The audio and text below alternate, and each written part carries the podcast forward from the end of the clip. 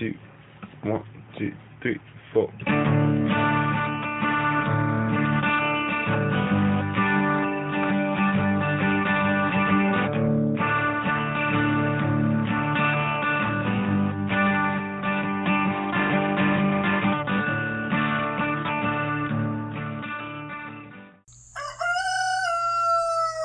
Hey y'all, this is Seba, the Southern Fried Witch, and this is episode 21. Today I'd like to start with what's going on over here. We have been hatching baby chicks since Christmas Day. I've already gone over the fact that these are all different clutches, all different lays, and I had a thieving hen. Last Friday, I was able to successfully hatch the last one. We took 'em from the bad mama that was killing 'em all. Well, not all of 'em were. I had three mamas, and Miss Harriet, of course, was just Mother Tit incarnate.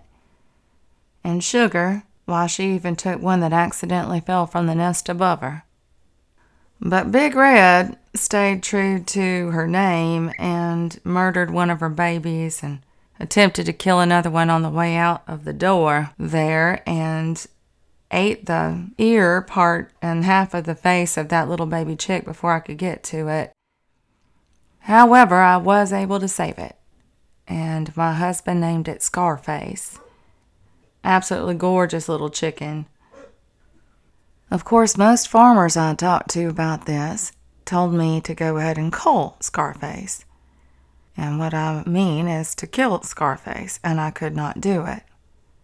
As a type A, and as somebody who believes I can save almost anything, I always go ahead and try. And uh, I'm really glad I did. Scarface is the sweetest, is the prettiest. She's never going to have an ear on that side of her head, but she's one heck of a survivor and a sure as shit lover. But as these were coming in waves, they came from Monday to Friday of last weekend, one little guy, it's looking like he has what's known in chicken world as failure to thrive. And it's breaking my heart. I don't know how he knows that I care, but all he wants is to sit in my hand. And he will lay there and scream until I pick him up my favorite gay farmer, told me that I need to go ahead and call him out and let him go. It's been nearly a week. He's having real trouble. And instead of listening to reason, I'm carrying him around in my hand. Oh, I'm putting him down every now and again to see if he can walk. And he can a little. It's not looking good, y'all. It really isn't. It would be a miracle if this chick makes it.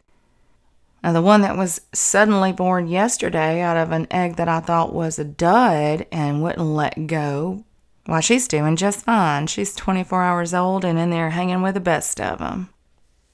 You see, it's almost like gambling for me. Because sometimes a win, and those tiny wins that happen every now and again, they'll keep me trying to fight for the life of somebody all the way to the bloody last day. But even I don't have a good feeling about this one. It doesn't mean I'm not going to try. I've separated him out and I've held him as long as I can. And I got worried about y'all because I wasn't able to do a podcast last week, what with the tornado weather and all. And I thought, well, I'll go ahead and, and put you down and put you under a heat lamp. And he's screaming in my bedroom so I can do this. Y'all, I've got a problem. I just do not know when to lay down. I don't know that I've ever known how to lay down. Now, this could be, you know, I'm an Aries with a Libra moon. Can you even imagine this? But I also lived a really rough life. My friend used to call me the three point shot girl. And that three point shot, when it comes in, it's kind of magnificent. So I just don't know how to quit. I used to get into street fights when I was a little girl living on the roads, and I would always get some kind of an honorable mention because I wouldn't lay down. Fight Club was my favorite movie. Y'all should also know that this is not intelligent. This leads me to multiple mistakes. And in this particular one I'm dealing with today, it's refusing to recognize failure to thrive. I see all the signs. I know that chicken is not developing correctly. I know it can't stand or walk very long. And I know that what I'm doing has more than five or six Hail Marys and a couple of Hail Frias on it, if you know what I'm saying.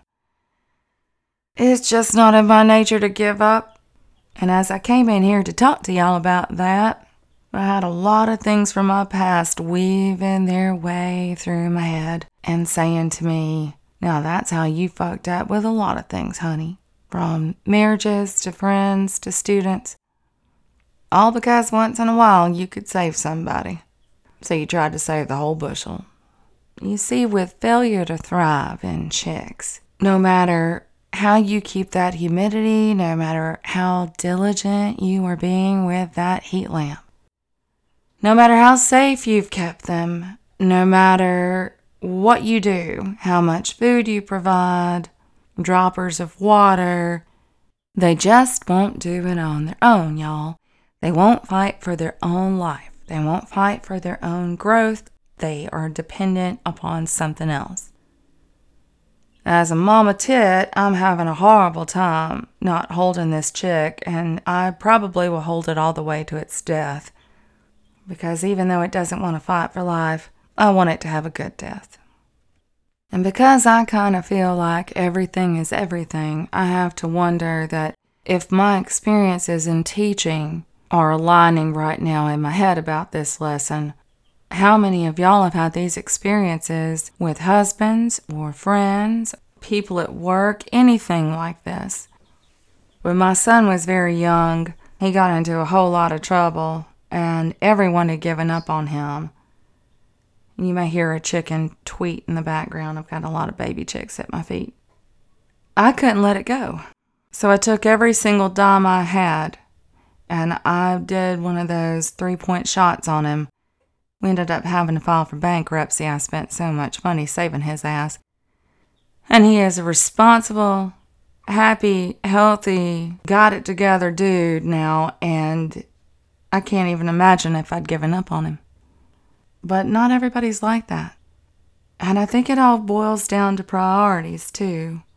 You know, I've had friends that I've had for eons younger friends that meant so much to me, I would give up a lot of my own peace to be there for them. I've had young friends who have gone forth with drug addiction, blowing up their world in every single category you can think about. And I supported them and I held their hand, and sometimes if I held their hand tight enough, they'd do okay they were able to think, they were able to be happy, they were able to have good lives. And then if I let go just a little bit, they fell right on their face, just like this little chicken.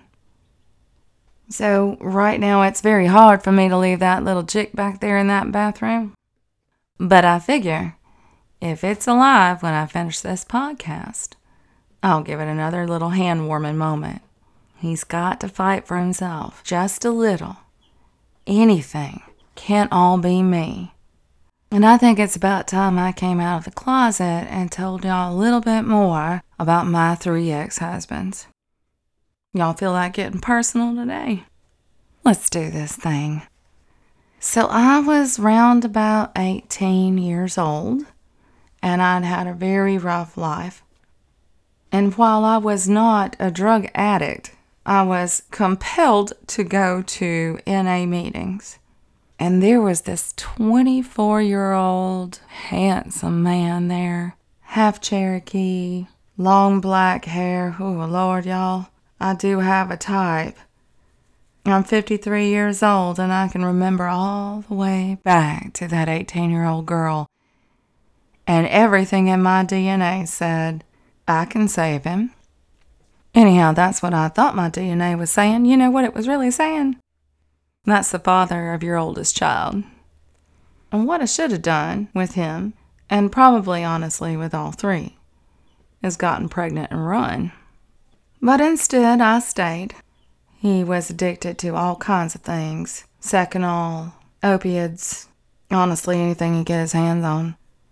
He robbed a couple of um, pharmaceutical stores and He stole scripts, and my young years as a teenager were fairly crazy.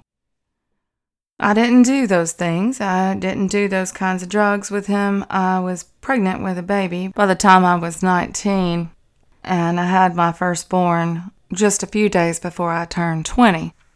And I stayed with him until I was roughly 23 and a half, almost 24. I used to know the exact number of bones he broke in my body, but he broke my jaw a couple of times, so it doesn't quite fit right. He broke several ribs and he punched me hard enough in the stomach to throw me in labor. What a guy. And the whole way down, I kept saying to everybody I knew, I can save him. I just know I can. I was broken as a kid. I can save this person. Well, I couldn't. I ran away from him on a Christmas day and I huddled out in the snow in the woods in North Alabama. Yes, there was snow with my baby daughter until this older woman who I worked with, because I was the sole provider for this family, came and found us by beeping her horn. And we got the hell out of there with shotgun shells popping off all around us. And that's how I escaped that one. And the next one was sweet as hell. Just sugar on a stick, and I do mean really sweet. His heart was kind and good. And I had one beautiful, unbelievably comforting year with him. He loved my daughter, and my daughter loved him. And I do not think she has ever forgiven me for leaving. But about the time that our baby, a son, was 18 months old, my sweet, country, darling, beloved husband had gotten addicted to crack cocaine. I think at the time the roughest thing I did was drink a wine cooler. Y'all remember wine coolers? Y'all old enough for that? And he begged me, throwing up one night on the floor, to leave him. He said that he did not have the strength to leave me, that he loved me too much, but that he wasn't going to change, and that he knew he wasn't, and he didn't want his son or his stepdaughter to grow up in that kind of household. Now that took real courage, and I'd fight anybody and I'd punch y'all right in the neck if y'all told me that he wasn't a good man in that moment.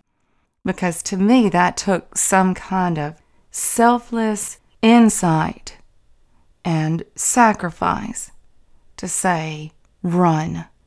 And he grieved. He signed over his house to me that he had bought himself and redone himself. It was an old canning factory in the war. And he never did get right. He's the one that I had to let go of last fall. I did a podcast about that. We did stay friends. He would call me from whatever hospital he was in.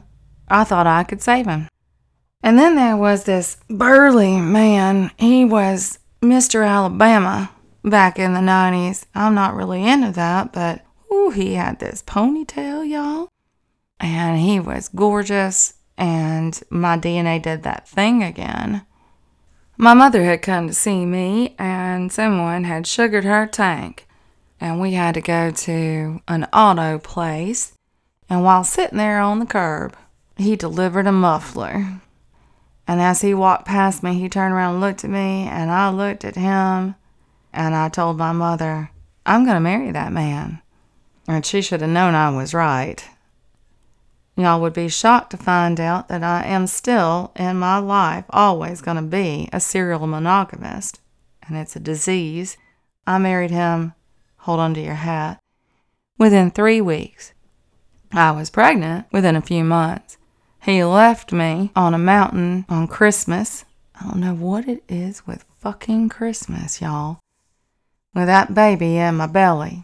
He took all my money out of my account and I had to sell the house that my second husband had bought me to pay all the debt. I ended up without a car, without a heater, with no money, and broke on my butt in the projects.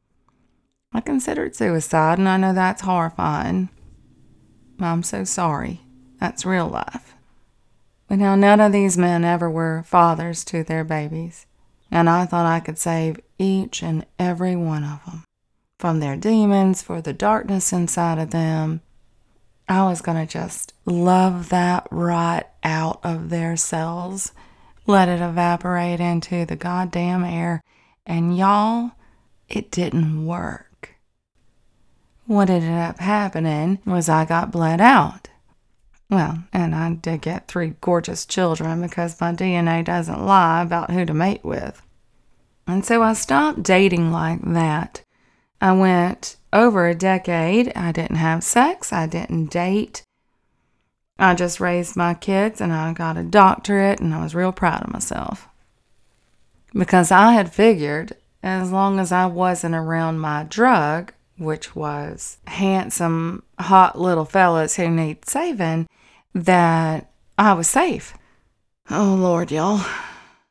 I didn't factor that friends can be just as bad, did I?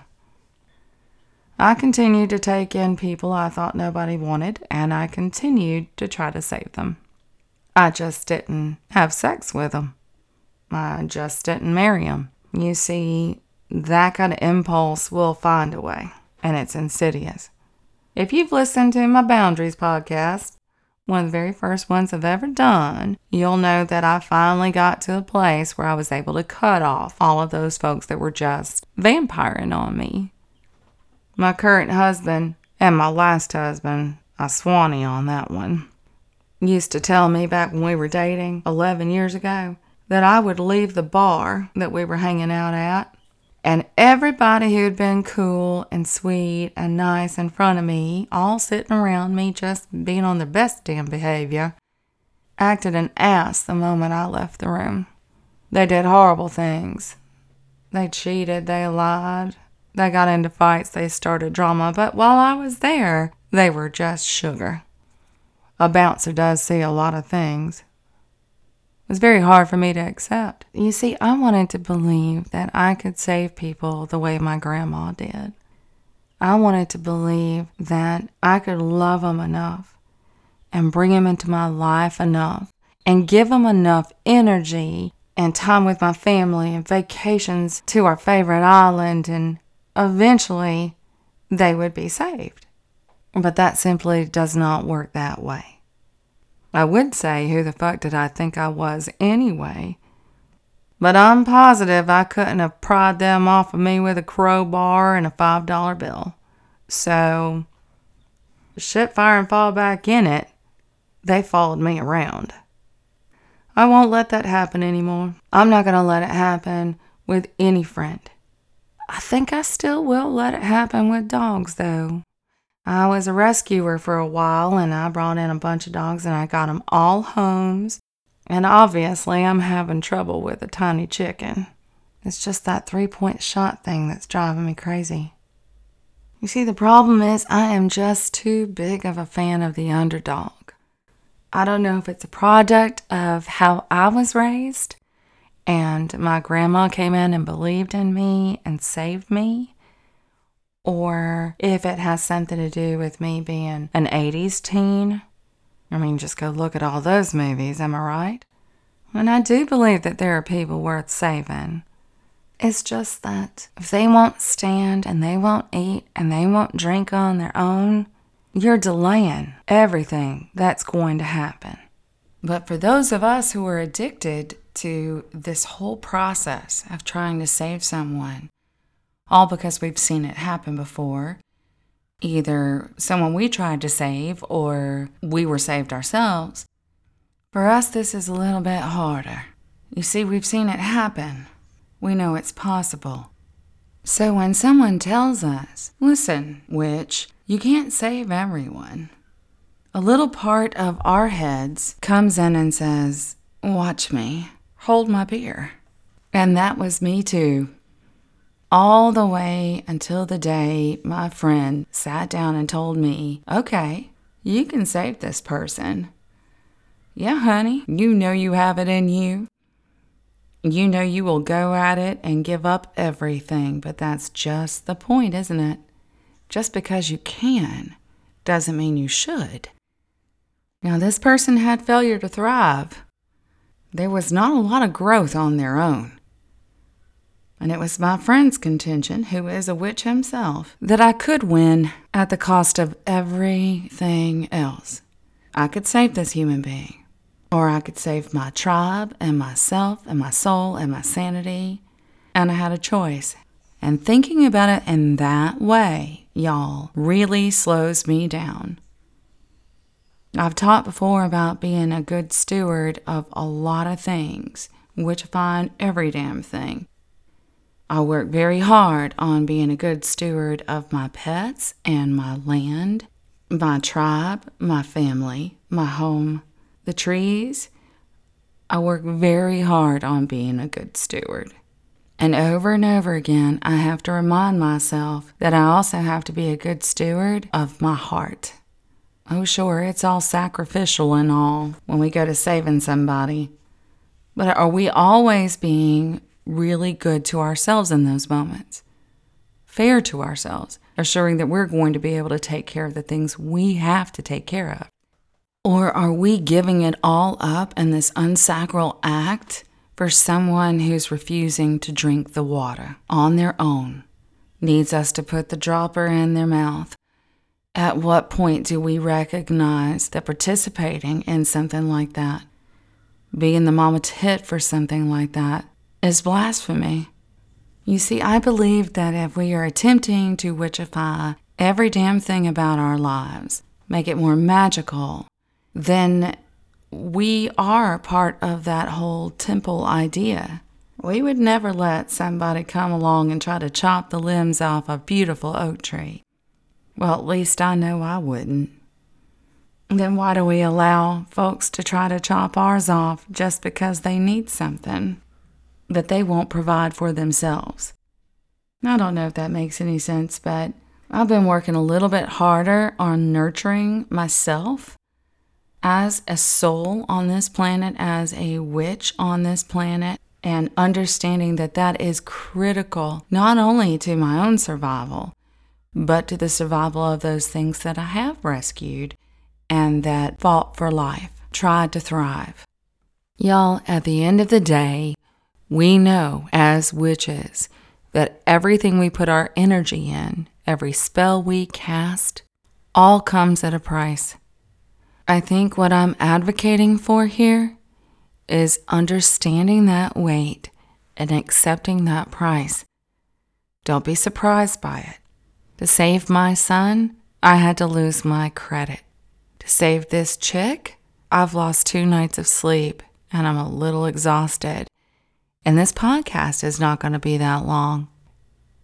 To save the people that I have tried to save, when I went too far and I wasn't counting the cost, I lost big chunks of my life. So, in the end, it's about checks and balances. It's looking at the ledger, and I hate to be that way, but this old witch now looks exactly at what the payment will be. And if saving someone who does not mean the moon and the stars to you means a little, maybe even means a lot, but not your whole life, if saving that human being means you're going to lose everything, at least I think we should accept that. We are witches. What is our personal sacrifice? How far are we willing to go? Okay, well, I am so sorry, y'all, that this is going to be short today. It was this or nothing, and I have to go hurry and prepare for a deep freeze. So I reckon this is going to be the very shortest one I've ever done. I love y'all. I know y'all are used to me at this point knowing that winter is hell for me. Hang in there, y'all. I'm a riot when it comes to spring. Y'all have been listening to the Southern Fried Witch podcast. Come back around next week for a little bit more magic from the Deep South.